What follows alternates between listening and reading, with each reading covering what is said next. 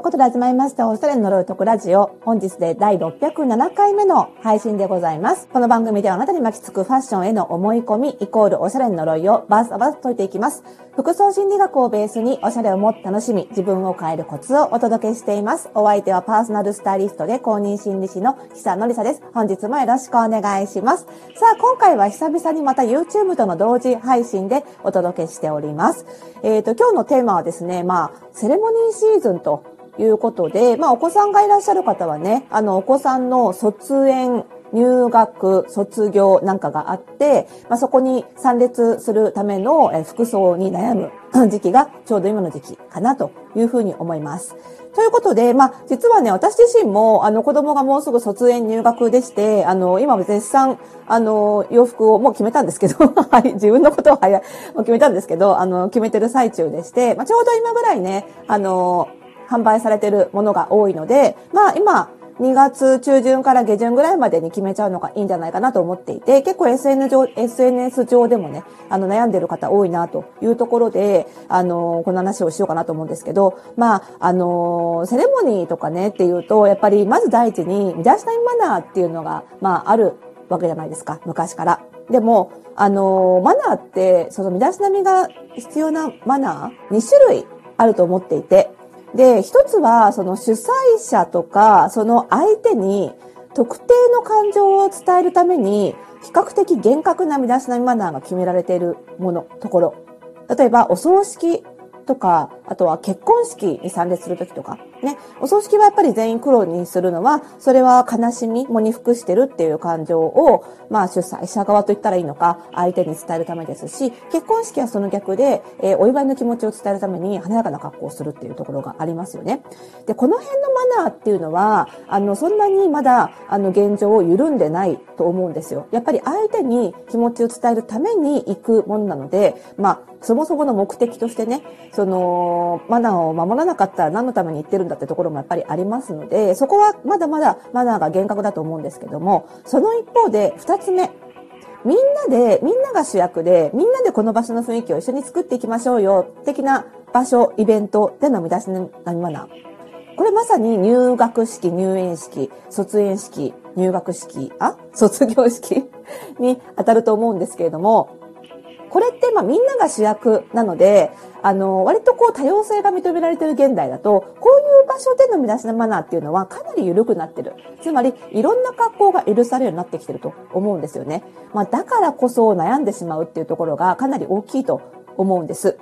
で、そうなるとますますですね、その、この場で私はどうありたいかとか、どう楽しみたいかとか、まあ、周りの人とどうコミュニケーションを取りたいかっていうのが決まってないとなかなか服装って決められないと思うんですよね。結局やっぱりそういう場所での服装ってコミュニケーションツールであり自己表現なので、まあ、それをどうしたいかっていうことが決まってないとなかなか決められないということがあると思います。で、自己表現っていうと、私は服装で表現なんかしてるつもりはないっていう方も結構いらっしゃると思うんですけど、服装で表現したくないっていうのも表現なんですよね。だから、例えば入学式とか卒園式で、とにかく目立ちたくないっていうのも、一つの自己表現であり自分のあり方なので、じゃあ、とにかく目立たない服を選びましょう。でも目立たないためには、埋もれなきゃいけないわけで、埋もれるためには、周りがどんな服装をしているのかを知らなければいけないっていうところがあるので、なので、まあ、いずれにせよ自分がどういう場で、その場でどういう人でありたいのかっていうのを決めないと、やっぱり決められない、服装決めがたいっていうのはあると思うんですよね。だから、じゃあ自分がどうありたいかで考えればいいんだよっていうと、一見簡単そうなんですけど、でもこれが実は難しくて、その自分がどうありたいかを自分で気づくのが難しいってところがあるわけですよ。なので、あの、私はパーソナルスタイリングなどで、あの、セレモニーのご相談を受けることすごく多いので、使っているのが、その服装心理診断で、その方の性格だったり、コミュニケーションスタイルだったりを、診断で解き明かしていって、あなたこういうタイプじゃないですかと。お客様こういう感じですよね。じゃあこういうのがきっと心地いいと思いますよっていうのを、診断結果をとっかかりに、お伝えしていくってことをやってるんですね。そうすると、あ、確かにとか、あ、他の人そうじゃないんですかみたいな気づきがあったりして、あ、自分ってこうなんだっていうのが分かっていくっていうところがあります。なので今日はその性格から考える心地よいセレモニー服、特に、えー、卒業式、卒園式、入学式、入園式をターゲットに、ママさん向けにちょっとお話ししていきたいなと思います。もちろんね、あの、他のセレモニー、なんでしょうね、あの、入社式とかにも、もちろん、あの、活かせると思いますので、ぜひぜひ参考にしていただければというふうに思います。ということで、えー、服装心理診断なんですが、あの、私がやってるオンラインサロン、服装心理ラボに入っていただくと、えー、無料で、えー、正式版、細かいもの受けられますし、うちのね、フォースタイルパーソナルスタイルスクールの卒業生のサービスを受けていただくことでも受けることができるんですが、実はネット上でもね、あの、無料で簡易版になるんですけども、あの、ざっくり傾向がわかるものありますので、もしまだ受けてない方、そちらもね、ぜひご参考にしてみてください。番組概要欄にリンク貼っておきます。それではですね、あの、まず、こう、衣装別に、こういう洋服は、こういう人に向いてるよってところをお伝えしていきたいと思うんですけども、まあ、まず、漠然とした入学式とか卒業式、卒園式を思い浮かべたときに、大体の人が、こんな感じかなって、まず真っ先に出てくるのが、まあ、かっちりした紺色のワンピースに紺色の丸首ジャケットとか、あとはお着物とかですね。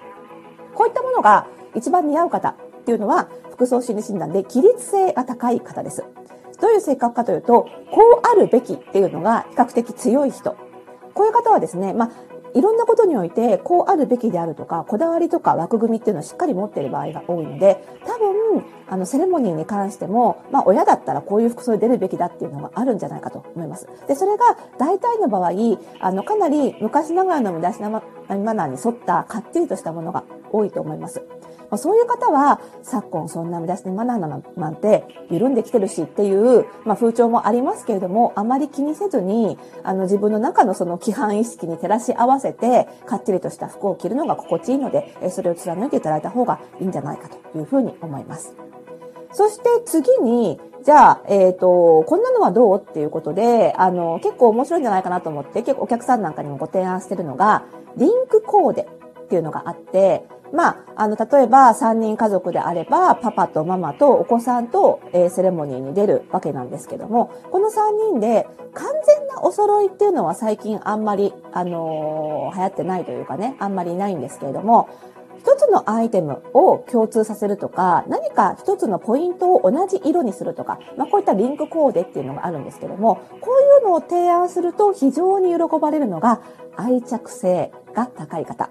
愛着性が高い方って、その人と人との結びつきとか情がすごく強い方なので、その周りの人とのつながりを感じられる洋服にすごく喜びを感じるんですね。なので、例えば、えっ、ー、と、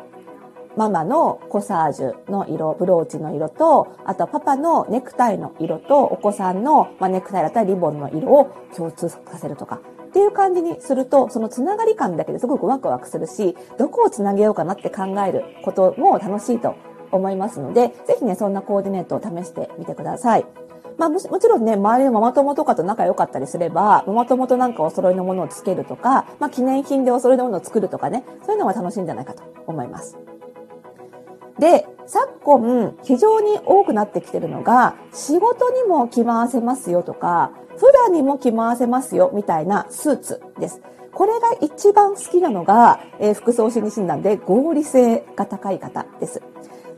特にね、ここ数年多いのが、まあ、ダブルのちょっとゆるっとしたジャケットに、これまたゆるっとしたワイドめのパンツとか、あとは、えっ、ー、と、ちょっと緩めのワンピースに、かっちりとしたジャケットを着ることで、まあ、ジャケット脱げば普段にも着られるよ、みたいなセットアップとかが結構増えてるかなと思います。まあ、これまでのセレモニースーツだと、結構細身でタイトでかっちりとした形が多かったところを、全体的に緩めのシルエットにすることで、えー、バラせば普段にも着回しやすいよっていう形を実現したアイテムが非常に多くなってきてるかなと思います。で、まあ、合理性の方はやっぱり、その合理主義ですから、その日限りで終わってしまう服をわざわざ買うっていう非合理性に耐えられないっていうところがあるんですね。なんで着回し第一ですから、まさに今、たくさんおられているこういう着回しできるアイテムっていうのを買うというのが一番の選択肢かなというふうに思います。はい。でね、カジュアルあの、普段どういう格好をしてるかっていうところが、その着回しできるかっていうところにも大事なポイントになってくるので、普段かっちりしたお仕事をされてる方は、やっぱり上下、えー、同色で割とベーシックなカラーのパンツスーツなんかがいいでしょうし、普段カジュアルであんまりスーツとか着ないよっていう方は、あの、上下同じ色の、あの、セットアップあの、上ほど被るだけのブラウスに下パンツみたいなものの方が、バラすと本当にカジュアルに使えるのでいいんじゃないかなというふうに思います。そして、えっと、ちょっとひひ、ひとひねりあるアイテムっていうんですかね。ちょっと個性的なアイテムが、あの、大好きなのが、独創性。やっぱりね、人と被りたくないっていう気持ちがこの方たちは強いので、えー、そうなるとひとひねりが必要なんです。で、去年ぐらいまでは、あの、ジャケットじゃなくて、ロングのジレベストにブラウスにパンツみたいなスタイルをお勧めしてることが多かったんですけど、ジレが結構大流行りしちゃって、多分ね、今年あたりはすごい被っちゃうと思います、逆に。なので、あの、今年は、あの、被らないものは、あの、色物は結構たくさん出てるんですけど、ネイビーとかベージュ以外の綺麗な色物っていうのは意外とやっぱりまだまだ勇気がいるので着る方が少ないので、そういう綺麗色にチャレンジするのがいいんじゃないかなと思います。ツイードなんかもね、今年は大豊作なので、結構デザインが個性的ないと被っちゃうかなと思いますので、独創性高い方は注意してくださいね。で、最後、一般性。一般性の方はとにかく目立ちたくないですし、人との協調性をすごく大事にするので、むしろ独創性の逆で被りたい。みんなと同じような格好をしたいっていう方が多いので、となると、ツイード。今年大豊作ですからツイードいいと思います。で、ツイードのジャケットも長めの丈を選ぶとカジュアルにも着回しやすい。デニムなんかにも合わせやすくなるし、その後ね、例えば入学、入園した先に、まあ、元々の食事会なんかがあった時にも結構使いやすい。ちょっとしたお出かけにも使えますので、ツイードいいと思います。あとね、紺のワンピース。これは鉄板ですね。で、紺のワンピースを例えばよくある花のコサージュはちょっと古臭くなるので、じゃなくって、こうメタル系とかの、あの、ブローチで少し華やかにするとか、パールも、あの、バロックパールですね。ちょっと不規則な形のバロックパールでちょっと華やかにすると今っぽさも出ていいんじゃないでしょうかね。ぜひぜひ参考にしてみてください。ということでね、えオンラインサロン服装診ラボではこんな風に迷ってしまうね、セレモニースーツのご相談なんかもできますし、みんな何着てるのっていうのも実際見られますので、ぜひね、ご入会なさってそちらも参考にしてみてください。ということでまた次回の配信で